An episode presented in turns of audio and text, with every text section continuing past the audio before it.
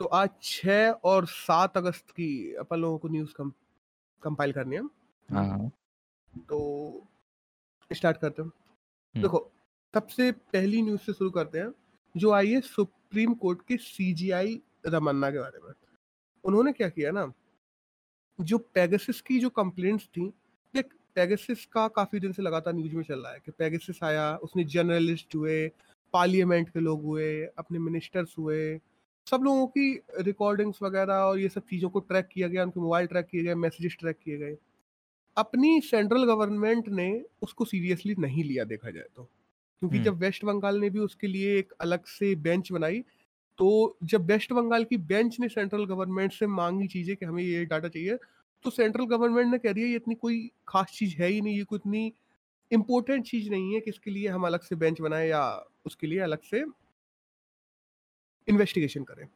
अब वहीं देखा जाए तो कल अपने सुप्रीम कोर्ट के जो चीफ जस्टिस ऑफ़ इंडिया है रमन्ना जी, उन्होंने साफ़ कह दिया है कि जितनी भी कंप्लेंट्स हैं पेगासिस को लेके Pegasus by the way Israel की एक आईटी फर्म है एसजीओ नाम है उसका तो उसका बनाया हुआ सॉफ्टवेयर है पेगासिस तो हुआ क्या? रमन्ना जी ने ये कहा कि पेगासिस की जितनी भी न्यूज़ आई हैं या जितनी भी अलग अलग जर्नलिस्ट पार्लियामेंट्स मिनिस्टर्स जिनको भी उसने ट्रैक किया है उन सारी की सारी कंप्लेंट्स को सीरियस लिया जाना ज़रूरी है। इवन तो अगर उसको सेंट्रल गवर्नमेंट नहीं लेती तो भी हमारे देश की जो सुप्रीम कोर्ट है वो उसको सीरियसली लेगी क्योंकि लोगों की प्राइवेसी का मैटर है यहाँ पे। प्राइवेसी का मैटर है इवन दो देश की डेमोक्रेटिक राइट्स का मैटर है और इसको इतने हल्के में नहीं लिया जा सकता जि, जितने हल्के में अपनी केंद्र सरकार इस समय ले रही है। हम्म हम्म सही बात। तो ये तो आई पहली न्यूज़ कि हाँ आगे से जितनी भी कंप्लेंट्स वगैरह आएँगी सुप्रीम कोर्ट में वो सारी की सारी कंप्लेंट्स को सीरियसली लिया जाएगा और उन पे अब पेगासिस को लेके पूरा फैसला कौन लेगी? Supreme court. अब यहाँ पे होता क्या है ना जैसे ही सुप्रीम कोर्ट का इंटरवेंशन आता है वैसे ही सरकार मजबूर हो जाती है सुप्रीम कोर्ट के द्वारा मांगे हुए हर डाटा को उपलब्ध करवाने के लिए। हम्म। कि अब वेस्ट बंगाल को उसने मना कर दिया। लेकिन अब सुप्रीम कोर्ट अगर मांगेगी ना तो सरकार मना नहीं कर पाएगी उस डाटा को देने के लिए। सरकार को देना ही पड़ेगा। ये बताओ हम्म? तो अब देखते हैं आगे किस किस के नाम आते हैं। वैसे आएँगे तो इसमें काफ़ी लोगों के नाम अगर सही से इन्वेस्टिगेशन हुई तो। हम्म सही बात। अब नेक्स्ट न्यूज़ की बात करें तो एक आई है इंडिया ने जर्मनी को हरा के पाँच चार से हरा के इकतालीस साल में ब्रॉन्ज मेडल जीत लिया हॉकी में। हम्म? इकतालीस साल बाद अपन लोगों ने जीता है। लास्ट जीत लास्ट जो जीता था ना वो मॉस्को में जीता था रशिया में। तब से इकतालीस साल से कोई मेडल नहीं जीता था अपन लोगों ने हॉकी में और अब जीता है। और अभी बोले जाए टोटल मेडल्स की तो तैतीस टोटल मेडल हो चुके हैं ओलंपिक के इंडिया के पास में। हम्म, उसमें से नौ गोल्ड है नौ सिल्वर है और पंद्रह ब्रॉन्ज मेडल है। और सबसे बड़ी बात जो नौ गोल्ड दिखाई दे रहे हैं उसमें से आठ गोल्ड केवल और केवल हॉकी में ही है। हम्म, तो कितनी बड़ी बात है हॉकी। बाय द वे पता है कुछ लोगों में एक डिफेक्टो है इस चीज़ को डिफेक्टो कहा जाता है कि लोग हॉकी को अपना नेशनल गेम समझते हैं इंडिया का। हम्म, लेकिन इंडिया का नेशनल गेम हॉकी नहीं है। कुछ दिनों पहले एक पीआईएल लगाई गई थी वो सॉरी कुछ दिनों पहले एक इंफॉर्मेशन मांगी गई थी एक लड़की के द्वारा मतलब लड़की क्या वो तो वकील थी उन उनके द्वारा मांगी गई इंफॉर्मेशन में कि हाँ अपने देश के नेचुरल बर्ड्स क्या है नेचुरल ये क्या है वो क्या है सारी नेशन फिगर्स को बताने की कहा गया था। उसमें कहीं भी अपने नेशनल गेम में हॉकी नहीं था जो अपनी केंद्र सरकार ने दी थी उसको रिपोर्ट उसकी बात कर रहा हूँ मैं। कि हम्म, आईटीआई में जब केंद्र सरकार ने उस गल, उसको रिपोर्ट दी तो उसमें कहीं भी अपने नेशनल गेम में हॉकी नहीं था। और जब उससे उसने पूछा कि नेशनल गेम में हॉकी क्यों नहीं है तो अपनी सरकार के द्वारा ये जवाब दिया गया था कि अपने नेशनल गेम कोई भी रिकॉग्नाइज्ड है ही नहीं अभी तक। जैसे कि अपनी इंडियन में कहा जाए तो नेशनल लैंग्वेज कोई रिकॉग्नाइज नहीं है। ये एक हम्म, डिफेक्टो है कि लोग नेशनल गेम के रूप में हॉकी को मानते हैं जबकि असलियत में हॉकी अपना नेशनल गेम नहीं है। नेशनल गेम कोई भी नहीं है सच वाली बात बोलो तो। बस इंडिया ने पहले इतना अच्छा प्रदर्शन कर रखा है हॉकी में तीन चार छह बार गोल्ड लेके आया है सात बार गोल्ड लेके आया है। इस वजह से लोग डिफेक्टो के रूप में उसको नेशनल गेम मान लगे अब डिफेक्टो क्या होता है जैसे ब्राज़ील की लोग कैपिटल को रियो समझते हैं लेकिन हम्म। देखा जाए तो वो ब्राजीलिया है। हाँ, जैसे श्रीलंका की कैपिटल लोग कोलंबी कोलंबो समझते हैं लेकिन वो देखा जाए तो जयवर जयवर्धनम कोटे है। हम्म, तो ये डिफेक्टो होते हैं। लोगों को लगता है कि वो है लेकिन वो नहीं होता है असलियत में। वो केवल आपस में फैलाई हुई भ्रांतियाँ हैं एक तरीके से दैट्स ऑल हम्म। तो इस पूरी न्यूज़ में तो ये तो था। नेशनल गेम का बेसिक मीनिंग इंटरनेशनली रिकॉग्नाइज्ड है। कि यार इंडिया में ये हम्म। गेम खेलते हैं ये मतलब हुआ नेशनल गेम का। हाँ, नहीं इंडिया में नेशनल गेम का मतलब ये हुआ कि अपनी पार्लियामेंट के द्वारा रिकॉग्नाइज कर दिया गया है इस गेम को कि ये गेम हमारे देश का नेशनल गेम है। बट इंडिया की पार्लियामेंट के द्वारा आज तक कभी भी ये रिकॉग्नाइज नहीं किया गया कि अपना नेशनल गेम हॉकी है। अच्छा ओके। और ये चीज़ डिफेक्टो के रूप में लोग मानते हैं कि नेशनल गेम के रूप में अपने इंडिया में रिकॉग्नाइज है हॉकी बट ऐसा नहीं है। हॉकी में इंडिया ने अच्छा किया है बट नेशनल गेम नहीं है बिल्कुल भी। और हम्म। इवन तो फिर वही है ना बहुत से पार्लियामेंट के लोग हो गए बहुत से नेता हो गए ये भी इन चीज़ों को चिल्ला चिल्ला के कहते हैं हमारे नेशनल गेम हॉकी में हम ब्रॉन्ज लेके आए। तो लोगों में और भ्रांतियाँ फैलती हैं उसको लेके। हम्म। जबकि असलियत में ऐसा नहीं है। ठीक है। अब नेक्स्ट न्यूज़ की बात करें तो एक आया है रेट्रोस्पेक्टिव लॉ के ऊपर। वो सेंटर ने कैंसिल कर दिया है। अब यहाँ अपन को जानना ये ज़रूरी है कि रेट्रोस्पेक्टिव लॉ क्या होता है। देखो हम्म। जैसे कोई कंपनी अपने देश में आई है 2012 में एक एग्जांपल में वोडाफोन आई थी। अब हम्म, वोडाफोन पे 2012 में वो कंपनी आई 2014-15 तक उसने काम किया और केंद्र सरकार ने 2007 से उस पर एक टैक्स इम्पोज कर दिया। रेट्रोस्पेक्टिव लॉ मतलब वो कंपनी जब से काम कर रही है तब से किया तो किया। तुमने पहले से एक टैक्स इम्पोज कर दिया उस पे 2012 में आकर। समझ रहे हो? हम्म। 2007 से उस कंपनी पे जो डेट आई ही नहीं। जैसे मान लो अभी अपन लोग 2021 में हैं और किसी कंपनी पे 2017 से एक टैक्स इम्पोज कर दिया जाए कि हाँ तुम 17 से काम कर रहे हो इंडिया में तुम्हें हम्म। 17 से ये फलाना टैक्स और देना पड़ेगा। ये अभी 18 परसेंट दे रहे थे अट्ठाईस परसेंट देना पड़ेगा और 2017 से पूरा भरना पड़ेगा। समझ रहे हो? हम्म। तो ये चीज़ कितनी बुरी होती है देखा जाए तो एक इन्वेस्टमेंट क्लाइमेट के लिए और एक इंडस्ट्रियल क्लाइमेट के लिए कि हर कंपनी भग जाएगी यार ना तुम्हारे यहाँ से ना। हम्म। कि तुम कब कौन सा टैक्स इम्पोज कर दो कब से कर दो कोई भरोसा है तुम्हारा? और तुम पैसे हम्म। मांगने लगो कभी भी। तो इसको लेके बहुत सी कंपनियाँ जैसे आईटीसी का हुआ आदित्य बिरला का हुआ वेदांता हुआ जीई ग्रिपैक्ट करके कंपनियाँ हैं और वोडाफोन तो थी थी। ये सारे के सारे चले गए थे सुप्रीम कोर्ट में।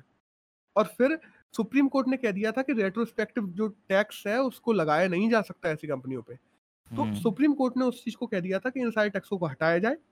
और अभी केंद्र सरकार ने क्या किया है रेट्रोस्पेक्टिव लॉ में जो रेट्रोस्पेक्टिव टैक्सेस थे जो पीछे की डेट से लगाए जाते थे केंद्र सरकार ने इसको कैंसिल कर दिया है। आज के बाद से कोई किसी भी कंपनी पे पीछे की डेट से कोई टैक्स नहीं लगाया जाएगा। That's all okay next news आई है कि जो डीयू है, दिल्ली यूनिवर्सिटी प्लस जो लद्दाख यूनिवर्सिटी है, उन दोनों को आपस में एमओयू साइन हुआ है। किसके लिए? कि दिल्ली यूनिवर्सिटी और लद्दाख यूनिवर्सिटी आपस में मिलकर कल्चर और स्पोर्ट्स के बारे में काम करेंगी और आपस में कल्चर्स को साझा करेंगी, एक दूसरे के स्पोर्ट्स को साझा करेंगी, जिससे दोनों जगह अपने कल्चर और स्पोर्ट्स को नेशनल लेवल पे, उसके बाद में इंटरनेशनल लेवल पे रिकॉग्निशन दिलवाई जा सके और उसको बढ़ाया जा सके। हम्म?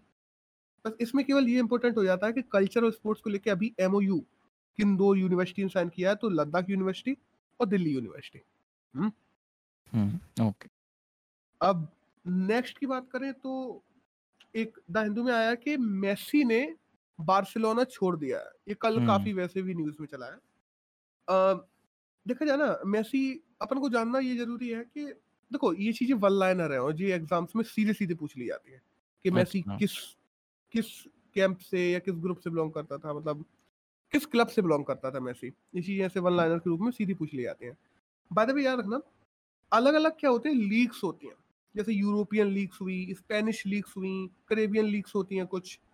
अब हुआ क्या ना, जब अपन बार्सिलोना की बात करते हैं तो ये स्पेनिश लीग से बिलोंग करता है। इवन दो रियल मेड्रिड भी स्पेनिश लीग में ही है तो ये सारे जो क्लब्स हैं, ये सब स्पेनिश लीग के क्लब्स हैं। उनमें ये क्लब है बार्सिलोना जिसमें मेसी काम करता था। तो बार्सिलोना ने कल आधिकारिक रूप से घोषित कर दिया है कि हाँ मेसी ने बार्सिलोना को छोड़ दिया है। हम्म अब नेक्स्ट न्यूज़ की बात करें। एक आई है दिल्ली में कि दिल्ली में इंडिया का फ़र्स्ट नार्को एनालिसिस टेस्ट शुरू किया जा रहा है। अब नार्को एनालिसिस टेस्ट की फैसिलिटी शुरू की जा रही है। अब होगा क्या ना? नार्को एनालिसिस टेस्ट टेस्ट का मतलब ये होता है कि लोगों को अपराधियों को कुछ इंजेक्शन दिए जाते हैं तो उसके बाद में वो जो बोलता है वो 80-90 परसेंट सच ही बोलता है क्योंकि उसका दिमाग वैसे काम करना शुरू कर देता है कि झूठ को वो फ़ंक्शन नहीं कर पाता सही तरीके से। हम्म। इसमें सोडियम पेंटाथनॉल के इंजेक्शन दिए जाते हैं बाय द वे इसको सुप्रीम कोर्ट ने बंद कर दिया था इंडिया में एक टाइम पे कि right to life and liberty वाली बात आ जाती है ना आर्टिकल नंबर 21 के तहत। हम्म, हम्म, लेकिन अभी सुप्रीम कोर्ट और केंद्र सरकार क्या है कुछ स्पेशल केसेस में इसको करेंगे। वो भी नार्को एनालिसिस टेस्ट जो होगा ना वो डॉक्टर अंबेडकर हॉस्पिटल में होगा दिल्ली में कुछ केसेस के लिए। अब ये डिपेंड करेगा केंद्र सरकार पे और सुप्रीम कोर्ट पे कि वो किस प्रकार के केसेस के लिए नार्को एनालिसिस टेस्ट को परमिशन देते हैं। हम्म? इस न्यूज़ में यही है कि हाँ देश में अब नार्को एनालिसिस टेस्ट के लिए पहली फैसिलिटी शुरू हुई है दिल्ली में डॉक्टर अंबेडकर हॉस्पिटल में। हम्म? और नेक्स्ट एक स्पोर्ट की न्यूज़ है कि रवि दहिया ने जो 57 किलो में रेसलिंग करते हैं उन्होंने सिल्वर मेडल जीत लिया कल इंडिया के लिए। और फाइनल में वो हार गए बट वो फाइनल में हारने के बाद उन्होंने पूरे देश से माफ़ी मांगी। बट देखा जाए माफ़ी मांगने की कोई ज़रूरत नहीं है। उन्होंने वैसे भी बहुत अच्छा खेला सिल्वर मेडल जीत के लेके आया इंडिया के लिए। हम्म। अब नेक्स्ट की बात करें तो एक न्यूज़ आई है इसराइल को लेके इसराइल और लेबनान को लेके। लेबनान ने क्या किया एक रॉकेट छोड़ा था इसराइल पे परसों हम्म। नरसों की बात है। उसको लेके इसराइल ने लेबनान पे एयर स्ट्राइक कर दी। हम्म। लेबनान देखा जाए तो वो पहले से ही दिवालिया है। पता नहीं क्यों लड़ना चाहता है वो भी इसराइल से ठीक है? लेबनन की राजधानी की बात की जाए तो बेरूट है। अब इसराइल को याद हो तुमने लेबनान वगैरह लेबनान हुए और फिलिस्तीन हुआ इजिप्ट हुआ इन सबको सिक्स डे वॉर में वैसे बाद में इसराइल पहले हरा चुका है जो हम्म। 1967 में और 68 में हुई थी। हम्म। तब इसराइल ने गोलन हाइट सीरिया से ले लिया था वेस्ट बैंक और जो ईस्ट जेरूसलम का कुछ पार्ट है वो फिलिस्तीन से ले लिया था जो सिग्नल पेनिसुला इजिप्ट से ले लिया था गाजा स्ट्रिप का भी कुछ पार्ट इसराइल ने ले लिया था। मतलब हराया तो हराया साथ साथ में उनकी जमीनें हड़प ली थी इसराइल ने। हम्म हम्म। और उसके बाद भी लेबनन की अभी इतनी बुरी हालत चल रही है फिर भी लेबनान इसराइल से लड़ने जा रहा है जाने क्यों? हम्म। अब इसराइल के कुछ वहाँ के जो पार्लियामेंट्री मेंबर्स हैं उनका कहना यह है कि अगर लेबनान ऐसी हरकतें करता रहा तो इसराइल लेबनान का और पार्ट हड़प लेगा। अब हम्म। देखते हैं क्या होता है। तो इसमें तो यही था। नेक्स्ट न्यूज़ की बात करें तो जो सीरम इंस्टीट्यूट है जो पूना वाला की कंपनी वे हम्म। उन्होंने कहा है कि अब वो एक और वैक्सीन लेके आने वाली है जल्दी ही इंडिया के लिए कोवोवैक्स नाम से। अभी केवल दो है कोवैक्सीन और कोविशील्ड। हम्म। अब कोवोवैक्स नाम से एक और वैक्सीन है जो जल्दी ही इंडिया में आने वाली है। ऑलमोस्ट अप्रूवल मिल चुका है उसको इंडिया में रेगुलेट करने के लिए। हम्म। नेक्स्ट एक न्यूज़ की बात करें तो बीएसएनएल के बारे में आई है। बीएसएनएल ने क्या था ना? देखो बीएसएनएल के तकरीबन तकरीबन डेढ़ लाख जो लोग थे उसमें काम करते थे। तो बीएसएनएल उनको पिछले दो दो तीन तीन महीने के लिए सैलरी नहीं दे पा रहा था। बीएसएनएल ने लोगों को अपनी स्वेच्छा से वीआरएस लेने के लिए कह दिया था कि अगर तुम्हें वीआरएस रिटायरमेंट लेना हो बीएसएनएल से तो बीएसएनएल तुम्हें पूरी सैलरी भी दे देगा तुम्हें पेंशन भी बाँध देगा आगे छह महीने की एडवांस भी दे देगा ये भी दे देगा वो भी दे देगा। तो लोगों को दिख रहा है कि हाँ बीएसएनएल पे प्रॉफिट नहीं हो रहा है और पिछले तीन तीन चार चार छह छह महीने से लोगों की वेतन जो है सैलरीज है वो रुकी हुई है। तो डेढ़ लाख में से तकरीबन अठहत्तर हज़ार लोगों ने आधे से हम्म। ज़्यादा लोग हो गए ना आधे से ज़्यादा एम्प्लॉयज़ जो बीएसएनएल के हैं उन लोगों ने बीएसएनएल से इस्तीफा दे दिया है। और हम्म, उनको बीएसएनएल ने ये सब प्रॉफिट दे दिया है। और अब केवल बीएसएनएल के पास देखा जाए तो जितनी वर्क फोर्स थी उसकी आधी ही बची है। आधे लोगों ने वीआरएस ले लिया। अरे भाई। और बीएसएनएल का देखा जाए इससे प्रॉफिट बढ़ गया तुरंत के तुरंत ही। क्योंकि कम लोग रह गए अब जितना भी प्रॉफिट है उनके हिसाब से मार्जिन किया जाए तो उनको सैलरी टाइम पे मिलने लगी तुरंत ही। हम्म। बट ये प्रॉफिट बढ़ाने का कोई तरीका नहीं है। कि लोगों को निकाल दो। अब दूसरी तरफ़ देखा जाए तो बीएसएनएल का हेडक्वार्टर दिल्ली में है दो हज़ार में शुरू हुई थी और प्रवीण कुमार है जो इस समय बीएसएनएल के चेयरपर्सन है। अब आज के द हिंदू की बात करें तो एक आई है मेजर ध्यानचंद खेल रत्न अवार्ड को लेके। जो राजीव गांधी खेल रत्न अवार्ड होता था इंडिया का सबसे हाईएस्ट खेल रत्न अवार्ड उसका नाम बदल के मेजर ध्यानचंद खेल रत्न अवार्ड कर दिया गया है। अब देखो ये तो मैं भी मानता हूँ कि कोई भी अवार्ड हो वो ऐसी ही पर्सनैलिटी के नाम पे होना चाहिए जो उस पर्टिकुलर स्पोर्ट से जुड़ी रही हो। अगर स्पोर्ट अवार्ड है तो स्पोर्ट पर्सनैलिटी कल्चरल अवार्ड है तो कल्चरल पर्सनैलिटी के नाम पे होना चाहिए। ये हम्म। नेताओं के नाम पे तो कोई अवार्ड नहीं होना चाहिए कभी भी। हाँ इवन दो अगर उस नेता ने उस पर्टिकुलर खेल में बहुत ज़्यादा इन्वॉल्वमेंट किया है या उसके लिए बहुत ज़्यादा डेवलपमेंट किया तो बात अलग हो जाती है। हम्म, लेकिन ऐसे ही किसी के नाम पे तो नहीं होना चाहिए। तो ये तो मैं एक अच्छा स्टेप मानूँगा कि राजीव गांधी खेल रत्न अवार्ड का नाम मेजर ध्यानचंद खेल रत्न कर दिया गया। By the way Rajiv Gandhi Khel Ratna की बात की जाए तो 1991 1992 से देना शुरू किया गया था और जो पहला मिला था वो विश्वनाथ आनंद को मिला था।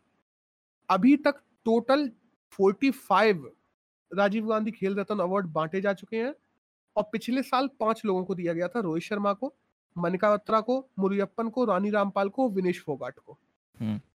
और हमें हर साल क्या होता है कमेटी बनती है जो तय करती है किसी भी खिलाड़ी के पिछले चार साल के जो परफॉर्मेंस है, उसके आधार पे कि किसको ये अवार्ड मिलना चाहिए और किसको नहीं मिलना चाहिए।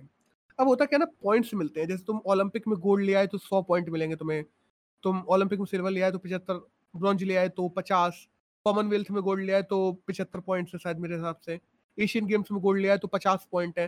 तो ऐसे तुम्हारे पिछले चार साल के पॉइंट्स देखे जाते हैं और जिनके पॉइंट ज़्यादा होते हैं, सबसे ज़्यादा उनको वो कमेटी तय करती है कि उनमें से किसको राजीव गांधी खेल खेल रत्न अवार्ड मिलना चाहिए। देश का सबसे बड़ा खेलों का अवार्ड है ये और अभी देखा जाए ना कि एक ही स्पोर्ट से हमेशा एक ही खिलाड़ी चुना जाता है। मतलब देखो जैसे क्रिकेट से अगर रोहित शर्मा को चुन लिया गया है तो क्रिकेट से किसी और पुरुष को नहीं चुना जाएगा। ऐसे ही अगर विनेश फोगाट को रेसलिंग में वुमेन्स की तरफ़ से चुना गया है तो वुमेन में किस कोई और रेसलिंग से लड़की नहीं चुनी जाएगी उस साल। ये नियम होता है अपने राजीव गांधी खेल रत्न अवार्ड का जो अब तो मेजर ध्यानचंद खेल रत्न हो गया। बाय द वे अपन अगर मेजर ध्यानचंद खेल रत्न की बात करते हैं तो थोड़ा ध्यानचंद के बारे में बात कर ले रहे हैं कि ध्यानचंद कौन थे? तीन बार ओलंपिक गोल्ड जिताया ध्यानचंद ने अपन लोगों को। 29 अगस्त को ध्यानचंद का बर्थडे पड़ता है जो कि अपने देश में नेशनल स्पोर्ट डे के रूप में भी मनाया जाता है। 1928, 1932, 1936 में उन्होंने गोल्ड दिलाया था। बाय द वे अगर बात की जाए ना कि मेजर ध्यानचंद ने कितने ओलंपिक गेम्स खेले हैं तो 12 ओलंपिक गेम्स जो हैं मेजर ध्यानचंद ने आज तक खेले हैं ठीक है? और 12 ओलंपिक्स। हाँ 12 गेम्स ही खेले हैं ओलंपिक में टोटल मेजर ध्यानचंद ने। 12 मैचेस की पूरे 12 ओलंपिक्स। 12 मैचेस। अच्छा अच्छा। बारह ओलंपिक्स तो बहुत ज़्यादा हो जाएँगे। हाँ हाँ वही वही चलेगा। बारह बारह मैचेस ही खेले हैं ओलंपिक में। और जो हिटलर था ना उस टाइम पे हम्म। जर्मनी का उसने भी मेजर ध्यानचंद से कहा था कि आओ तुम्हें हम सिटीजनशिप दे दे रहे हैं जनरल की पोस्ट दे दे रहे हैं आओ तुम हमारे यहाँ आ जाओ। बट मेजर ध्यान क्योंकि तुम्हारा उस समय क्या था जब मेजर ध्यानचंद अपने देश की तरफ़ से खेलते थे उन्नीस सौ अट्ठाईस बत्तीस छत्तीस में तब हम्म। अपना देश गुलाम था ठीक है ब्रिटिशर्स का। तो उसने हिटलर ने सीधे कहा कि आओ हम तुम्हें जर्मन की सिटीजनशिप देंगे, जनरल की पोस्ट देंगे। लेकिन फिर भी ध्यानचंद ने मना कर दिया था कि हम भारत के ही हैं और हम भारत की तरफ़ से ही खेलेंगे। तो ये बहुत बड़ी स्पोर्टमैनशिप दिखाई थी उन्होंने उस टाइम पे, देखा जाए तो। और अभी देखा जाए तो अभी इस चीज़ पे और बात चल रही है कि मेजर जो ध्यानचंद हैं, उनको भारत रत्न देना चाहिए।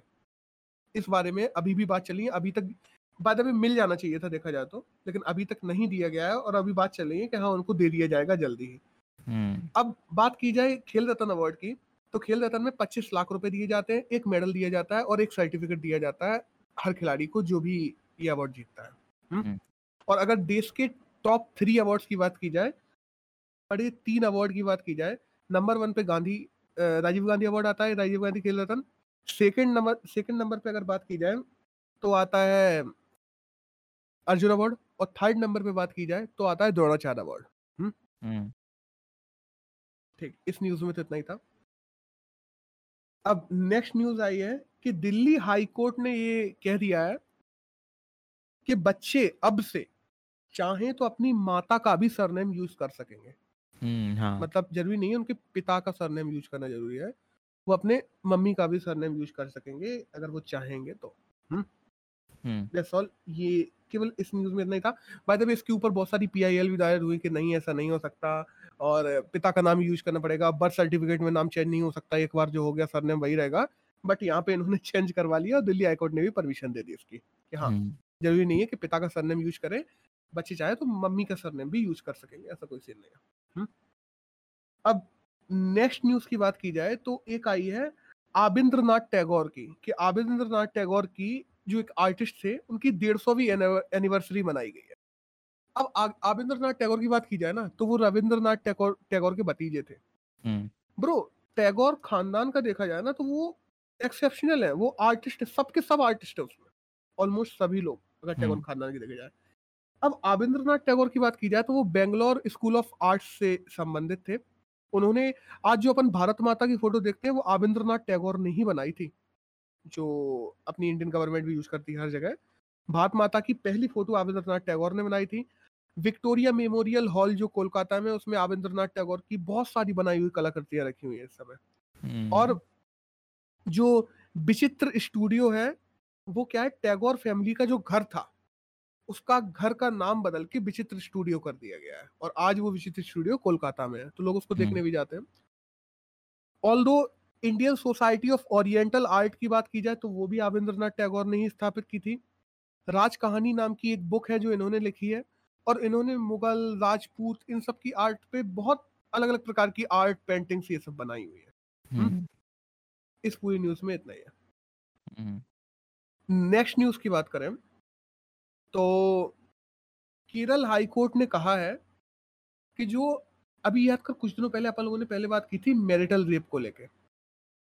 तो केरल हाई कोर्ट ने कहा है कि इंडिया में जो मैरिटल रेप्स होते हैं शादी के बाद हम्म। वो डिवोर्स के लिए एक बहुत अच्छा ग्राउंड बन सकते हैं कि अगर कोई महिला कहे कि मेरा मैरिटल रेप किया जा रहा है कि मेरी कंसर्ट के बिना मुझसे सेक्सुअल हरेस किया जा रहा है या सेक्सुअल संबंध बनाए जा रहे हैं चाहे इवन तुम्हारी शादी हो चुकी है फिर भी वो उसके लिए कोई चार्जेस नहीं है इंडिया में अभी तक बाय द वे लेकिन वो डिवोर्स लेने के लिए एक बहुत अच्छा ग्राउंड बन सकती है उस महिला के लिए। हम्म।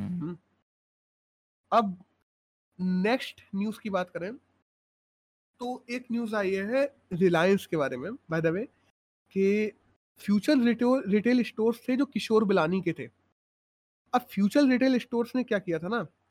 एमेजॉन ने फ्यूचर रिटेल स्टोर्स में किशोर बिलानी से बहुत बड़े स्टेक्स ले लिए थे और लीगल साइन करवा लिया था बेंच कि। अब अगर अगर तुम कभी फ्यूचर में फ्यूचर रिटेल स्टोर बेचते हो तो सबसे पहले तुम अमेजोन से पूछोगे और अमेजोन से बातचीत करने के बाद कि हाँ अमेजोन या तो अमेजोन ही खरीद लेगा फ्यूचर रिटेल स्टोर या अगर नहीं खरीदेगा तो फिर जो स्टेक्स वगैरह होंगे फिर मतलब दोनों मिलके ही बेचेंगे तुम खुद से नहीं बेच सकते हाँ, अब हुआ क्या यहाँ पे आ गया बीच में अपने अंबानी जी रिलायंस के हम्म। उन्होंने बहुत बढ़िया डील दी चार पाँच बिलियन डॉलर की फ्यूचर रिटेल स्टोर को और यहाँ अपने किशोर बुलानी का मन गया डगमगा हम्म। उन्होंने सबके सब उठा के बेच दिए रिलायंस को। तो एमेजॉन जो कंपनी थी, वो सीधे चली गई सुप्रीम कोर्ट और सुप्रीम कोर्ट ने एमेजॉन कंपनी के पक्ष में फैसला दे दिया है कि ये जो पूरे के पूरे स्टेक जो बेचे हुए हैं रिलायंस को रिलायंस इसे नहीं खरीद सकती, जब तक एमेजॉन नहीं चाहेगा, क्योंकि लीगल साइन है उस चीज़ के, कि हाँ किशोर बिलानी की साइन है उसमें कि हाँ अमेजोन की जब तक परमिशन नहीं होगी, तब तक तुम नहीं बेच सकते इसके स्टेक और अब इस चक्कर में जो रिलायंस ने तीन चार बिलियन डॉलर दिए थे किशोर बिलानी को फ्यूचर रिटेल स्टोर के लिए वो भी अटक गए हैं हम्म। हम्म। अब तो ऑल दो अब सबसे पहले अगर अमेजोन ने खरीद लिया तो उन्हें पूरे के पूरे रुपए रिलायंस को वापस करने पड़ेंगे किशोर बिलानी को इवन दो पैसे और देने पड़ेंगे क्योंकि तुम डील तोड़ रहे हो एक एक तो रिलायंस को भी उन्हें पैसे देने पड़ेंगे उसके बाद में अगर अमेजोन ने खरीद लिया तो अमेजोन को भी उसी प्राइस पे देना पड़ेगा वो पैसे बढ़ा नहीं सकते वायदा में क्योंकि स्टेक्स है हम्म। उनके पास में पहले लीगल टेंडर हो चुका है इसमें तो दैट्स ऑल इस न्यूज़ में तो इतना ही था हुँ? हम्म। हुँ? हम्म। लेकिन ऐसे मतलब मैं जब पढ़ रहा था इसको तो इसमें कॉन्ट्रैक्ट में लिखा हुआ था कि अमेजोन की परमिशन लगेगी हाँ बिल्कुल लेकिन लेकिन मतलब फिर ऐसे क्यों ऐसे उसने मतलब बेच ही दिया। अमेजोन को सुप्रीम कोर्ट जाना पड़ गया ऐसा क्यों? कॉन्ट्रैक्ट में लिखा हुआ है तो मतलब कोई कुछ है क्या इसके पीछे लूप होल वगैरह जो वो लोग मे बी एक्सप्लोर कर सकते थे? नहीं मैं बताऊँ ना देखो। मैंने जैसे मान लो तुम्हारी कोई कंपनी है और मैंने तुझे पैसे दिए हैं काफ़ी ठीक है? ये ले ब्रो ये ये पैसे ले ले ब्रो। अब उसमें क्या होता ना मैंने तुझे पैसे दिए और तुझसे कॉन्ट्रैक्ट कर लिया कि अगर तू कभी फ्यूचर रिटेल स्टोर बेचता है तो सबसे पहले मुझे बेचेगा पहले मुझसे बात करेगा और या तो फिर मेरे पैसे दे दियो पहले जो मैंने तुझे पैसे दिए हैं तेरे स्टेक्स के लिए वो हम्म। पैसे मेरे चुका जाना और अपन लोग ये जो कॉन्ट्रैक्ट है खत्म कर देंगे अब हुआ क्या तूने मेरे पैसे तो नहीं चुकाए और दूसरे एक चाचा आ गए उन्होंने कहा कि हमको बेच दो तुमने उन्हें उठा के बेच दिया पूरा क्योंकि तुम्हारा ईमान डगमगा गया वहाँ पे ज़्यादा हम्म। पैसे देख के तो हम सीधे चले गए सुप्रीम कोर्ट कि हमारे पैसे भी नहीं दिए हम हमारा ये लीगल कॉन्ट्रैक्ट था तो पहले हमें बेचना था या तो पहले हमसे पूछना था ना कि हमें बेचो या फिर हाँ। हमारे पैसे पैसे वापस करके कॉन्ट्रैक्ट खत्म करो तुमने दूसरे को हम्म। कैसे बेच दिया ये है अब जो अपने हम्म। किशोर बिलानी वैसा है ना फ्यूचर रिटेल स्टोर के मालिक थे उनकी लग गई है लंका यहाँ पे हम्म ये है पूरा भाई ठीक है अब उन्होंने क्या सोचा था ना कि पैसे आएँगे ज़्यादा अमेजोन को कुछ पैसे दे देंगे इसकी डील भी खत्म कर देंगे और वहाँ वो बिक्री जाएगा और देखा जाए। बिजनेसेस में ऐसा होता है कई बहुत ज़्यादा होता है ब्रो ऐसा नहीं कि बहुत कम स्केल पे बहुत बड़े स्केल पे होता है कि तुमसे मेरा कोई लीगल कॉन्ट्रैक्ट था कि मुझे तुम्हें इतने पैसे देने थे तब वो खत्म करना था। तो मैंने अपनी चीज़ किसी दूसरे को बेच दी और उससे जो पैसा आया वो तुम्हें दे दिया और लीगल कॉन्ट्रैक्ट खत्म हो गया। सिंपल कोई प्रॉब्लम नहीं है। लेकिन यहाँ पे अमेजोन सुप्रीम कोर्ट चला गया। उसने कहा हमें खत्म करना ही नहीं हमें तो चाहिए है फ्यूचर रिटेल स्टोर अब बताओ। हम्म। समझ रहे हो? वरना क्या होता ना कि हमने जैसे चार करोड़ रुपए दिए तुमने हमें पाँच करोड़ दे दिए बदले में। हम अपना कॉन्ट्रैक्ट फाड़ के चले जाएँगे हमें क्या फ़ायदा हो गया हम्म, बैठे ये भी हो जाता। ना अब नेक्स्ट न्यूज़ की बात करें? हाँ हाँ चलो। नेक्स्ट न्यूज़ की बात करें तो एक आई है net zero carbon emission target को लेके ठीक है? हम्म। अभी यूएन क्लाइमेट टॉक्स हुई थी ग्लासगो में उसमें कहा गया है कि अगर नेट ज़ीरो कार्बन इमिशन कर देते हैं देश इस समय कार्बन इमिशन को नेट ज़ीरो पे ला देते हैं हम्म। तो देशों में जो खाने की प्राइस है वो 80 परसेंट तक बढ़ जाएगी। मतलब डबल हो जाएगी ऑलमोस्ट और अगर ये हो गई तो ज़्यादातर जो एशियन देश हैं या अफ्रीकन देश हैं उनमें लोग भूखे मरने लगेंगे। तो हम्म, अभी जो ग्लासगो में यूएन क्लाइमेट टॉक्स हुई है उसमें यूएन ने साफ़ कह दिया है कि अभी ज़रूरी नहीं है इतनी जल्दी करने की कि हम अपना नेट जियो कार्बन टारगेट को पूरा करें। मतलब कार्बन इमिशन टारगेट को। अभी चाहे तो अपन कार्बन इमिशन करते भी रह सकते हैं। बाय द वे याद हम्म। रखना जब मैं नेट जियो ज़ीरो कहता हूँ तब नेट ज़ीरो का मतलब यहाँ पे ये नहीं होता कि हम कार्बन इमिशन करेंगे ही नहीं। नेट ज़ीरो का मतलब ये होता है कि जितना कार्बन इमिशन हो रहा है हमारे देश में उतने ही हमने पेड़ ओशियन पॉन्ड्स ये सब बना के रखे हैं तो वो वापस उसको अवशोषित कर ले रहे हैं। क्लाइमेट में क्लाइमेट चेंज में या क्लाइमेट में कार्बन बना नहीं रह जा रहा है। समझ रहे मेरी बात को? हम्म, नेट ज़ीरो का मतलब ये होता है कि कार्बन जितना फैक्ट्री ने इमिशन किया उतने कार्बन को हमारे एटमोस्फेयर में एब्जॉर्ब भी कर लिया गया। वो केवल और केवल ऐसे एटमोसफेयर में रह ही नहीं गया जो ग्लोबल वार्मिंग और अन्य क्लाइमेट चेंजेस ला रहा हो। इसका मतलब होता है नेट ज़ीरो कार्बन इमिशन हम्म, अब इसमें अलग अलग देशों ने अपने अलग अलग टारगेट्स लगा रखे हैं। जैसे न्यूजीलैंड ने एक एक्ट ला रखा है कि हम 2050 तक न्यूजीलैंड एक पहला ऐसा देश है जो नेट ज़ीरो कार्बन इमिशन के लिए एक्ट लेके आया था पूरा एक पार्लियामेंट में। और जिसने कहा था कि 2050 तक हम ज़ीरो कर देंगे। यूरोपियन यूनियन ने कहा है कि 2030 तक हम 55 परसेंट कर देंगे। यूके ने कहा है कि 2030 तक हम 50 परसेंट कर देंगे। चाइना ने कहा है कि 2060 तक हम ज़ीरो कर देंगे। अब टोटल में अगर कार्बन इमिशन की बात करें तो यूएसए नंबर वन पे है पर कैपिटा कार्बन इमिशन के मामले में। हम्म, दैट्स ऑल इस न्यूज़ में यही जानना था कि यूएन क्लाइमेट टॉक्स में ग्लासगो में यूएन ने कहा है कि अभी इतनी जल्दी नहीं है कि नेट ज़ीरो करो वरना लोगों के लिए भुखमरी फैल जाएगी दूसरी तरफ़ क्योंकि पैसे बहुत बढ़ जाएँगे। 80 से सौ परसेंट तक बढ़ जाएँगे खाने के प्राइस लगभग डबल हम्म, दैट्स ऑल अब नेक्स्ट न्यूज़ की बात करें तो एक तो आई है पॉजिटिव पेमेंट सिस्टम पे कि अब अगर तुम बैंक वगैरह में जाओगे ना ब्रो केंद्र सरकार लेके आने वाली है जल्दी इस चीज़ को कि बैंक्स वगैरह में जो अपन लोग चेक्स देते हैं अगर वो पचास हज़ार के ऊपर के चेक्स होंगे तो तुम्हारे केवल चेक देने के बाद में विड्रॉल नहीं हुआ करेगा तुम्हें और भी जानकारियाँ देनी पड़े करेंगी साथ में बैंक में। तब हम्म, जाके वो तुम्हारा चेक विड्रॉल हुआ करेगा। और एक और न्यूज़ आई है जो अपन लोगों ने बात की थी परसों बात की थी कि Boeing O F T two launch कर रहा है। हाँ, शटल है जिस जिससे लोगों को इंटरनेशनल स्पेस सेंटर में लेके जाया जाएगा। हम्म, ओ एफ़ टी टू के लॉन्च को फिर से टाल दिया गया। अच्छा। और इनमें न्यूज़ में तो यही था। एक और न्यूज़ आई है। देखो हुआ क्या था ना? अपना बजट आया था जो अभी। उसमें हम्म, कहा गया था कि पीएसयूस जो होते हैं पब्लिक सेक्टर यूनिट्स जो सेल बेल गेल ये सब हुए एल आई सी वगैरह हुए ये लोग जब अपने स्टेक्स निकालते हैं ना मार्केट में आईपीओस निकालते हैं इनिशियल पब्लिक ऑफरिंग्स जब अपने शेयर्स निकालते हैं मार्केट में तो हम्म, उनको अपने शेयर्स का 25 से 35 परसेंट कम से कम नॉर्मल लोगों को भी देना चाहिए। क्योंकि ये लोग क्या करते हैं ना कि जैसे ही इन्होंने शेयर निकाले पूरे के पूरे शेयर्स खरीद ले गए बड़ी बड़ी कंपनियों के मालिक। नॉर्मल हम्म। लोगों तक उनके शेयर पहुँच ही नहीं पाए। तो इस बार के बजट में कहा गया था कि अपने पी के हम 25 से 35 परसेंट जो शेयर्स होंगे वो देंगे आम लोगों को भी। बट अभी एक रेगुलेशन रूल्स आया है रेगुलेटिंग रूल आया है जिसमें सेंट्रल गवर्नमेंट ने बाद उस रूल का नाम है सिक्योरिटी कॉन्ट्रैक्ट्स रेगुलेटिंग रूल्स 1957 उसमें अमेंड करके अपनी जो गवर्नमेंट है ना उसने कह दिया है कि हम ये कोई भी मिनिमम क्राइटेरिया कि हाँ ये 25 परसेंट या 30 परसेंट लोगों को देना ही देना है आम लोगों को शेयर्स देने हैं पी के ये नहीं रखेंगे। हम चाहें तो हम किसी को भी दे सकते हैं ये क्राइटेरिया नहीं रखा जाएगा। ठीक है? हम्म। मतलब खुद ने ही वो बात कही थी और खुद ही उस बात से देखा जाए तो अभी पलट गए हैं पूरी तरीके से। नहीं हम्म। नहीं ये ये आम लोगों वाला क्या सीन है? आम लोग और अमीर मतलब कंपनी वाले फ़र्क क्या है यहाँ पे? यहाँ पे ये फ़र्क है ना कि मानो कि एक शेयर का लॉट है जो आया है दस हज़ार रुपए का। एल हम्म। का एक लॉट आता है शेयर्स का जो दस हज़ार रुपए का आता है। अब उसमें कैप्स होते हैं कई बार कि मानो तुमने पचास हज़ार लॉट खरीदे हैं। समझ रहे मेरी बात को?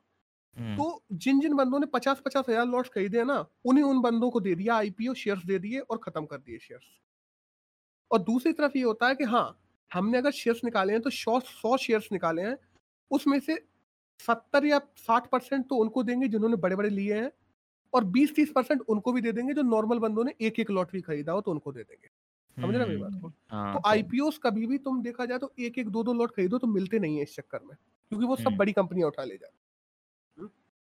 और अभी जो केंद्र सरकार ने खुद ने ही कहा था जब बजट आया था उस खुद की ही बात से ये पलट गए हैं आप बाय द वे देखा जाए ना तो आम जनता को पीएसयू का लॉट्स देना बहुत फ़ायदेमंद होता है हम्म।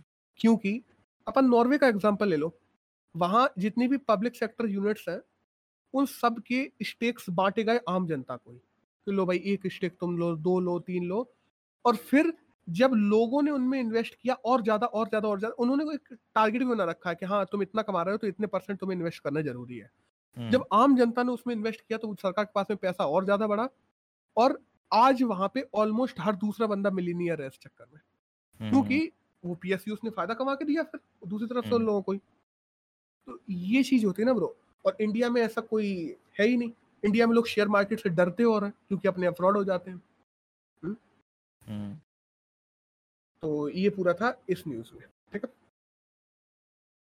अब नेक्स्ट न्यूज़ की बात करें तो एक इंडिया चाइना के बीच में आई है कि इंडिया चाइना के जो पेट्रोल पॉइंट्स थे ना कि हम बताएँ पेट्रोल पॉइंट्स होते हैं दो पॉइंट्स हैं एक है पेट्रोल पॉइंट 15 जिसको हॉट स्प्रिंग बोला जाता है और दूसरा है patrol point 17 A PP 17 A और पीपी 15 पीपी 15 का नाम है हॉट स्प्रिंग और पीपी 17 एट का नाम है गोगरा उन दोनों से इंडिया और चाइना ये दोनों लद्दाख के पास है हाँ, इन। दोनों से चाइना और इंडिया की जो आर्मी है वो पीछे हटेगी अब।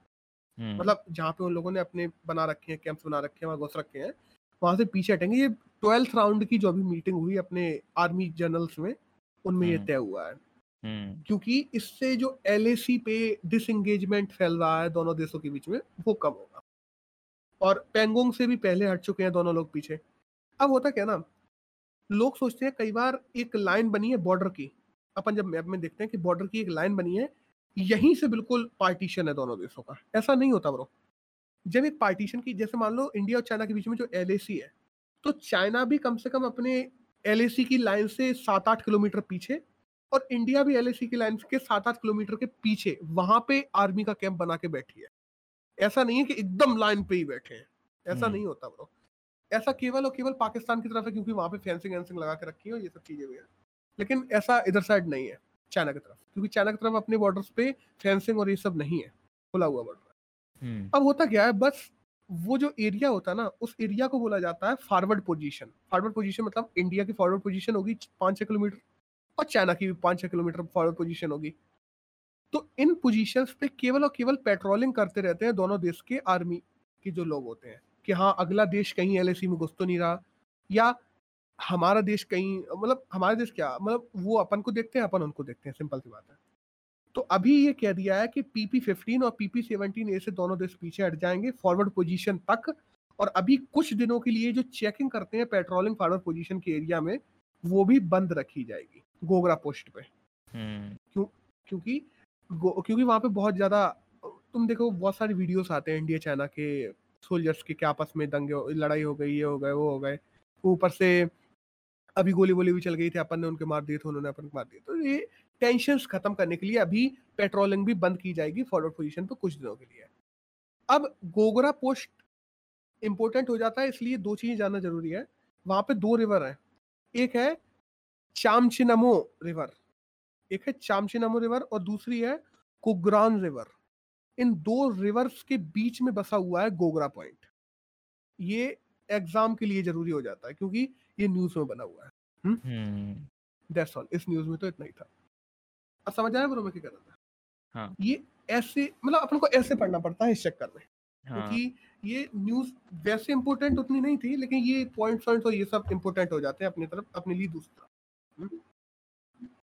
अब कल के द हिंदू में एक आर्टिकल आया था तमिलनाडु को कि तमिलनाडु सरकार ने क्या किया ना ये ऑनलाइन गेमिंग प्लेटफॉर्म्स होते हैं ना अलग अलग ड्रीम इलेवन हुआ हम्म। या विंजो विंजो हो गया जिनमें ऐसे कोई भी ऑनलाइन प्लेटफॉर्म जिनमें पैसे लगाए जाते हैं हम्म। तो तमिलनाडु गवर्नमेंट ने देखा कि इससे यूथ को काफ़ी ज़्यादा नुकसान पहुँच रहा है हमारे यहाँ की हम्म। तो उन्होंने सारे के सारे ऑनलाइन प्लेटफॉर्म्स सारे गेमिंग प्लेटफॉर्म्स जिन पे किसी भी प्रकार का पैसा यूज़ किया जाता है तमिलनाडु गवर्नमेंट का एक एक्ट है तमिलनाडु गेमिंग एक्ट 1930 उसमें वो लोग अमेंडमेंट लेके आए और उन्होंने सारे के सारे ऑनलाइन गेमिंग प्लेटफॉर्म पे बैन ही लगा दी जैसे ही उन्होंने बैन लगाया है यूथ और इन सबको देखते हुए तुरंत के तुरंत पूरी की पूरी बात चली गई तमिलनाडु हाईकोर्ट पे हम्म। अब तमिलनाडु हाईकोर्ट ने इस पूरे बैन को और इस पूरे अमेंडमेंट को कैंसिल कर दिया। क्योंकि उन्होंने साफ़ कह दिया कि देखो दो प्रकार के गेम होते हैं। एक तो होते हैं जो पूरे लक पे बेस्ड होते हैं जिसको गैम्बलिंग बोली जाती है। गेम्बलिंग हम्म। का मतलब क्या होता है? कि तुमने अपना पैसा लगाया तुम्हें पता नहीं है कि जीतोगे कि हारोगे। हम्म। ये गैम्बलिंग है इसको बैन होना चाहिए। लेकिन अभी उसकी जगह ड्रीम इलेवन या और कोई विंजो विंजो टाइप के ऐप होगा ये तो स्किल बेस्ड है ना कि तुम अगर अपनी स्किल से वो गेम जीत पाओ। या तुम ड्रीम इलेवन पे लोग टीम्स बनाते हैं अलग अलग खिलाड़ी चुन के तो तुम्हारी स्किल्स पे बेस्ड है। कि हाँ तुम खुद से चुन रहे हो अगर वो जीत पा रहे हैं तो जीत पा रहे हैं नहीं जीत पा रहे तो नहीं जीत पा रहे तो तुम पे चांसेस तो है ना कि जीत सकते हो तुम। और तुम खुद से चुन रहे हो उन चीज़ों को। तो वहाँ की तमिलनाडु की हाई कोर्ट ने कहा है कि गैम्बलिंग पे तुम बैन लगा सकते हो बट स्किल बेस्ड गेम जिसमें इन्वॉल्व है, उन प्लेटफॉर्म पे तुम बैन नहीं लगा सकते। क्योंकि देखो, और दूसरी बात है ना, इन लोगों ने अमेंडमेंट में एक चीज़ और की। अच्छे से डिफाइन ही नहीं किया कि वो किस पे बैन लगा रहे है। उन्होंने कह दिया कि कोई भी गेम जिसमें पैसा इन्वॉल्व है उसको हम गैम्बलिंग मानते हैं और सारे के सारे गैम्बलिंग गेम्स को बैन किया जाता है। समझ रहे हो? तो हम्म। इससे केवल ऑनलाइन ही नहीं अब सोचो मेला मेले वगैरह में अपन जाते हैं तो वहाँ पे भी बहुत से लोग होते हैं जिनको पैसे ऐसे देकर रिंग फेंकते हैं पैसे दे के गोली वोली चलाते हैं उससे गिफ्ट मिलते हैं टेडी बियर ये सब मिलते हैं। वो सब भी बैन हो जाएँगे उससे तो। हम्म? तो अच्छी पहली बात तो इन्होंने अच्छे से डिफाइन नहीं किया। ऊपर से गैम्बलिंग के साथ साथ में स्किल बेस्ड जो गेम्स थे उनको भी इंक्लूड कर दिया। इस वजह से तमिलनाडु हाई कोर्ट ने ये जो पूरा का पूरा अमेंडमेंट लेके आई थी तमिलनाडु सरकार उस पूरे को गिरा दिया है। और हम्म। एक बात और इस इस आर्टिकल में लिखी हुई है कि good in good intention not always not always make good legislature मतलब कि गुड इंटेंशन तमिलनाडु सरकार की इंटेंशन अच्छी थी बट हम्म। इसका मतलब ये नहीं है कि तुम लोगों ने कानून भी अच्छा बनाया था हम्म। ज़रूरी नहीं है कि गुड इंटेंशन से गुड कानून बन, अच्छे कानून भी बनते हो कई बार गलत कानून भी बन जाते हैं और देखो ना तुम्हें इन चीज़ों को रेगुलेट करने की ज़रूरत है सच वाली बात बोलो तो क्योंकि ये स्किल बेस्ड गेम्स है स्किल बेस्ड प्लेटफॉर्म है जिसमें लोग अपना पैसा लगा रहे हैं तुम्हारी स्टेट के लोग पैसा लगा रहे हैं तो तुम्हें उन प्लेटफॉर्म्स को अपनी स्टेट में रेगुलेट करने की ज़रूरत है ना कि उन्हें बैन करने की हम्म। ये थोड़ी है कि तुम उनको रेगुलेट नहीं कर पा रहे अच्छे से नियम नहीं लगा पा रहे उन पर तो हटाओ बैन ही कर दो। ये कोई हम्म, तरीका थोड़ी हुआ। हम्म और जो कहा ना कि स्टेट हाईकोर्ट ने एक बात कही तमिलनाडु हाईकोर्ट ने कि स्टेट कभी कभी इतनी पैटर्नलिस्टिक हो जाती है कि मतलब एकदम पापा वाले रोल में आ जाती है। इतनी सीरियसली ले लेती है चीज़ों को कि वो हर एक चीज़ को कंट्रोल करने लगती है। तुम्हें रेगुलेट हम्म। जो चीज़ों को करना है तुम उसको भी कंट्रोल करने लगते हो। और फिर उस पर बैल लगाने लगते हो।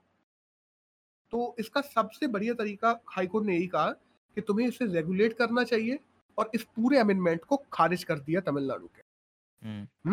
That's hmm? ऑल ये पूरा था इस आर्टिकल ठीक? ये जो एक्ट की बात की है 1930 बोला तूने।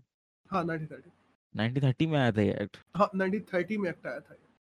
उस टाइम मतलब क्या उस किस हम बता उस पे? हम बताएँ उस समय प्रांतीय देखो बताएँ।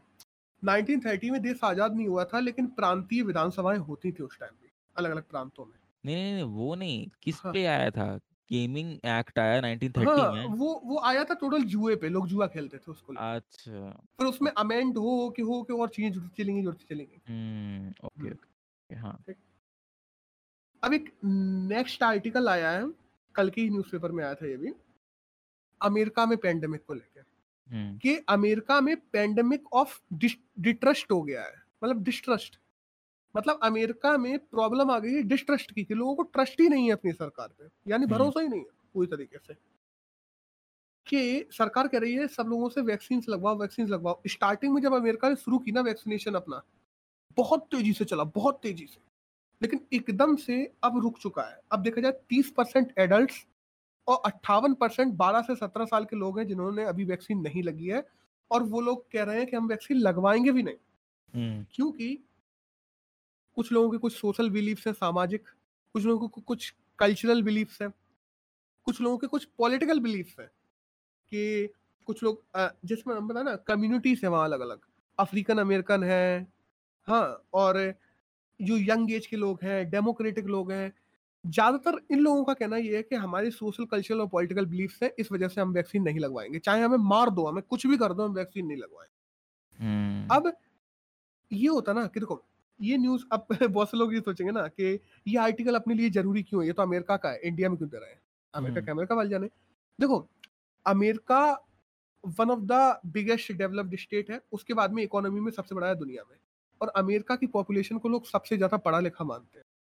तो वहाँ चीज़ें जैसे इम्प्लीमेंट की जा रही हैं उनको देख के अपन अपने देश के लिए सीख लेते हैं कि अपने देश में भी ऐसे ऐसे इम्प्लीमेंट की जानी चाहिए। हम्म। तो वहाँ की प्रॉब्लम्स जो है वो अपने देश में और ज़्यादा बड़े रूप में आ सकती हैं क्योंकि अगर कल्चरल स्टेट्स की बात की जाए तो India one of the most cultural and diverse state है अगर पूरी दुनिया में देखा जाए तो। तो हम्म यहाँ पे इन चीज़ों की कितनी हद तक प्रॉब्लम आ सकती है कि लोग वैक्सीन ना लगवाएँ जब अमेरिका हम्म। जैसे देश में ऐसी प्रॉब्लम्स आ रही है। तो इस वजह से अपन लोगों को ये जानना ज़रूरी हो जाता है कि अमेरिका में कैसी कैसी प्रॉब्लम चल रही है। और बाकी जो लोकल स्टेट गवर्नमेंट्स हैं वो लोगों को लॉटरी प्रोवाइड कर रही है लॉटरी टिकट्स दे रही है फ्री में और गिफ्ट दे रही है ऑफर्स दे रही है कि अगर तुम वैक्सीन लगवाओगे तो इस वाले मोबाइल पे इतने परसेंट फ्री इस वाली टीवी पे इतने परसेंट फ्री। ये हम्म। ऑफर्स स्टेट गवर्नमेंट दे रही है जिससे लोग वैक्सीन लगवाए और फिर हम्म, भी हाँ। वहाँ के बहुत से लोग वैक्सीन नहीं लगवा रहे हैं। तो इस आर्टिकल में तो कवर करने के लिए यही था दैट्स ऑल अब आज के द हिंदू में एक आर्टिकल आया है जो आया है साउथ एशिया की डिजिटल ट्रांसफॉर्मेशन के लिए। हाँ। कि जैसे जैसे कोविड फैला ना ऑलमोस्ट सारे देशों में डिजिटलाइजेशन और अपन बात करते ना हेल्थ हेल्थ सेक्टर में देखा जाए मार्केट सेक्टर में देखा जाए ई कॉमर्स सेक्टर में देखा जाए हर जगह डिजिटलाइजेशन एकदम से बढ़ गया। और साउथ एशिया में ये चीज़ और ज़्यादा बढ़ी। क्योंकि यहाँ पे तो लोगों के पास में इंटरनेट ही नहीं था। और यहाँ हम्म। लोग उसका इस्तेमाल भी नहीं करते थे लोग ज़्यादातर खुद से जाके चीज़ें लेने में विश्वास रखते थे। लेकिन जैसे ही कोरोना आया लोग मजबूर हो गए ऑनलाइन चीज़ों की खरीदारी करने के लिए ऑनलाइन मार्केट का यूज़ करने के लिए ऑनलाइन हेल्थ सेक्टर का यूज़ करने के लिए और different different different type of variety चीज़ों को यूज़ करने के लिए ऑनलाइन अब है क्या ना साउथ एशिया की जब अपन बात करते हैं तो अपने यहाँ के जो सोसाइटी है वो एक ट्रेडिशनल सोसाइटी है। जो कि देखा जाए पॉजिटिव है बहुत अच्छी चीज़ है। बट। ट्रेडिशनल सोसाइटी में बहुत ज़्यादा पोटेंशियल है कि इसको अपन लोग डिजिटली बढ़ा सकते हैं। और हम्म, जब ये ट्रेडिशनल सोसाइटी डिजिटली बढ़ेगी तो ई कॉमर्स में फ़ायदा होगा उससे अपना देश आगे बढ़ेगा। हम्म बिल्कुल। डिजिटली डिजिटली लोग कनेक्ट होंगे तो देशों को अगर आपस में जोड़ेंगे आपसी संबद्धता बढ़ेगी एफोर्डेबिलिटी बढ़ेगी एक्सेस बढ़ेगी लोगों की प्रॉब्लम जल्दी सॉल्व होगी वर्क लाइफ में चेंज आएगा जो अभी जिनके पास में इंटरनेट है और जिनके पास में इंटरनेट नहीं है, उनके बीच में जो स्किल गैप है, वो स्किल गैप कम होगा डिजिटल पोटेंशियल बढ़ेगा और अपने देश की इकोनॉमी तो बढ़ेगी ही बढ़ेगी एंड में, देश भी डेवलप होगा। तो अगर इस और इंडिया में अगर इस समय देखा जाए ना तो इंडिया में 50 परसेंट लोग अभी ऐसे हैं जिनके पास में इंटरनेट नहीं है, इस समय भी। तो अगर उन लोगों के पास में इंटरनेट पहुँचाया जाता है और डिजिटल स्किल गैप कम होता है तो इंडिया की ओवरऑल ग्रोथ होगी इस चीज़ों से। और कोविड ने इस डिजिटल ट्रांसफॉर्मेशन को साउथ एशिया में और ज़्यादा तेज कर दिया है। बट दूसरी तरफ़ एक चीज़ और है। डिजिटल ट्रांसफॉर्मेशन जितनी तेज़ी से होता है ना उतनी ही तेज़ी से खतरे भी आते हैं उसमें। क्योंकि लोग डिजिटली इलिटरेट है। उनको पता नहीं है कि क्या चीज़ें सही है डिजिटली क्या चीज़ें गलत है। लोगों को डिजिटली फ्रॉड कर लिया जाता है बहुत ज़्यादा। तो इनके लिए सही से कानून बनाना लॉस लेके आना, सही से जो रेगुलेटिंग गैप्स है उनको भरना, ये हर देश की ज़िम्मेदारी होगी साउथ एशिया के देशों की कि जब डिजिटल ट्रांसफॉर्मेशन आता है उनके देश में और तेज़ी से आता है तो ये डिजिटल गैप्स को भरा जाए। इवन दो अगर अभी देखा जाए ना तो अभी साउथ ईस्ट एशिया के देशों की बात की जाए साउथ एशिया के देशों की बात की जाए तो अफोर्डेबिलिटी की प्रॉब्लम अभी भी है, क्योंकि देशों में बहुत ज़्यादा गरीब लोग हैं और वो इंटरनेट को अफोर्ड नहीं कर सकते। इवन दो बहुत सारी प्रॉब्लम्स भी हैं नेटवर्क्स नहीं है सिग्नल्स नहीं है टावर्स नहीं है साउथ एशिया में बहुत सारी प्रॉब्लम होपफुली इनको सही कर लिया जाएगा और इस पोटेंशियल को यो, यो जो इन देशों में है उस पोटेंशियल को बहुत अच्छे से इन फ्यूचर इस्तेमाल किया जाएगा हम्म। हम्म। ये पूरा था इस आर्टिकल में अब एक नेक्स्ट आर्टिकल आया है कोविड कोविड नाइनटीन पे बच्चों को लेकर हम्म। बच्चों को लेकर ये आया ना कि अभी एक सर्वे किया गया जिसमें 50 परसेंट से ज़्यादा बच्चों को ये देखा गया कि किसके ब्लड देखा गया कि ब्लड में कितनी एंटीबॉडीज है या किस किस को कोविड हुआ है। पचास परसेंट से ज़्यादा बच्चों के ब्लड में एंटीबॉडीज पाई गई है। इसका मतलब ये है कि इनको कोविड होके ठीक हो गया इंडिया में। हम्म। तो अगर 50 परसेंट से ज़्यादा बच्चों को कोविड होके ठीक हो गया है तो स्कूल क्यों नहीं खोले जा रहे? पिछले 18 16 महीने से 16 महीने से स्कूल्स बंद है जो वो केवल बच्चों को घर में ही नहीं रख रहे। इवन दो बच्चों को बाहर नहीं जाने दे रहे बच्चों की जो अर्ली फॉर्मेशन uh, ईयर्स होते हैं जब उनका दिमाग डेवलप होता है उनकी पर्सनैलिटी डेवलप होती है उस अर्ली फॉर्मेशन ईयर्स में बच्चे स्कूल में वो बच्चे घरों में बंद है। बच्चे बाहर नहीं निकल पा रहे बच्चे डेवलप नहीं करेंगे तो आगे जाके देश को कैसे संभालेंगे? इवन। तो स्कूल से बच्चों के पोषण भी सुधरता है क्योंकि जो बच्चे पिछले 16 महीने से घर में बंद है उनमें से काफ़ी बच्चों में माल न्यूट्रिशन तक की प्रॉब्लम्स देखी गई है उनका ब्रेन हम्म। उस लेवल पे डेवलप नहीं हो पा रहा उनको उतनी सोशल स्किल्स नहीं आ पा रही जो कि एक इंसान जब बड़ा होता है तो उसको आगे ज़रूरत पड़ेगी क्योंकि बच्चों को स्कूल नहीं खोल रहा है वो सोशलाइजेशन हो ही नहीं रहा घर में वही हम्म। चार लोग हैं उन्हीं को देख रहे हैं घर में बने हैं इवन दो एडल्ट लोग फिर भी बाहर निकल रहे हैं ऐसा नहीं है एडल्ट लोग फिर भी बाहर जा रहे हैं, होटल जा रहे हैं, पार्टीज़ में जा रहे हैं प्रिकॉशंस लेके जा रहे हैं, लेकिन बच्चों को नहीं निकल दिया जा रहा। तो इस आर्टिकल में यही है कि वैक्सीनेशन करवा के जो स्कूल स्टाफ फैकल्टी से बच्चों का तो अभी चल ही नहीं रहा। स्कूल स्टाफ फैकल्टी उसका वैक्सीनेशन करवा के स्कूलों में हाइजीन का ध्यान रख के सेफ्टी प्रिकॉशंस लेके स्कूल खोल दिए जाने चाहिए। क्योंकि अगर देखा जाए, पचास परसेंट बच्चों को एंटीबॉडीज बन चुकी हैं तो इसका मतलब ये पचास परसेंट बच्चों में कोविड होकर निकल चुका है तो बच्चों पे वो रिलेटिवली उतना ज़्यादा नुकसान नहीं पहुँचा रहा है अभी तक। हाँ बाद में कुछ इवोल्यूशन हो जाता पता नहीं बट वहीं फिर डर आ जाता है कि सरकार का एक तो डर और फिर दूसरा आम जनता का डर। आम जनता में हर दूसरा बंदा अपने बच्चों को लेकर कंसर्न रहता है क्योंकि बाहर लोग मर रहे हैं। और सरकार अपने देश के डेवलपमेंट को लेकर कंसर्न रहती है कि अगर ऐसा ही चलता रहा तो देश डेवलप कैसे होगा? अगर बच्चों में पर्सनैलिटी डेवलपमेंट या अर्ली फॉर्मेशन ईयर्स में जब उनके स्किल डेवलप होने चाहिए सोशल स्किल वोकल स्किल्स वो डेवलप नहीं होंगे तो देश को आगे कैसे बढ़ाएँगे? क्योंकि यही देश का फ्यूचर है। हुँ? हुँ, हुँ. अब देखते हैं आगे क्या होता है। इस आर्टिकल में तो पूरा यही है कि हाँ स्कूल खोल दिए जाने चाहिए। हम्म। बिल्कुल। अब दो बिल हैं उनके बारे में बात करते हैं। एक है टैक्सेशन लॉ अमेंडमेंट बिल ठीक है? हम्म। जिसको फाइनेंस एक्ट 2012 और इनकम टैक्स एक्ट 1961 इन दोनों को मिला के एक लॉ आया है टैक्सेशन लॉ अमेंडमेंट बिल ठीक है? इसमें क्या ना जो इंडियन एसेट्स हैं जो कोई भी इंडस्ट्रियलिस्ट इनडायरेक्ट तरीके से देशों के बाहर बेच देता है है वो इंडियन एसेट्स बट इनडायरेक्ट रास्ते से उनको देश के बाहर भेज दिया जाता है उनको अब मॉनिटर किया जाएगा।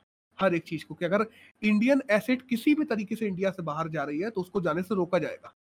हम्म, क्योंकि उससे इंडिया की वेल्थ गिरती है एसेट्स बाहर जाने हम्म, हम्म, से दूसरा एक एक्ट आया है जिसको है सेंट्रल यूनिवर्सिटी अमेंडमेंट बिल ये तो अपन लोगों ने काफ़ी दिन से न्यूज़ में भी है कि ऑल इंडिया कोटा वाली बात भी चली थी इसमें और लद्दाख में एक सिंधु यूनिवर्सिटी बनाने की बात चली है। हम्म, लद्दाख की जो यूनिवर्सिटी अभी नई बनेगी उसका नाम होगा सिंधु यूनिवर्सिटी हम्म, वो भी इसी इसी बिल में है।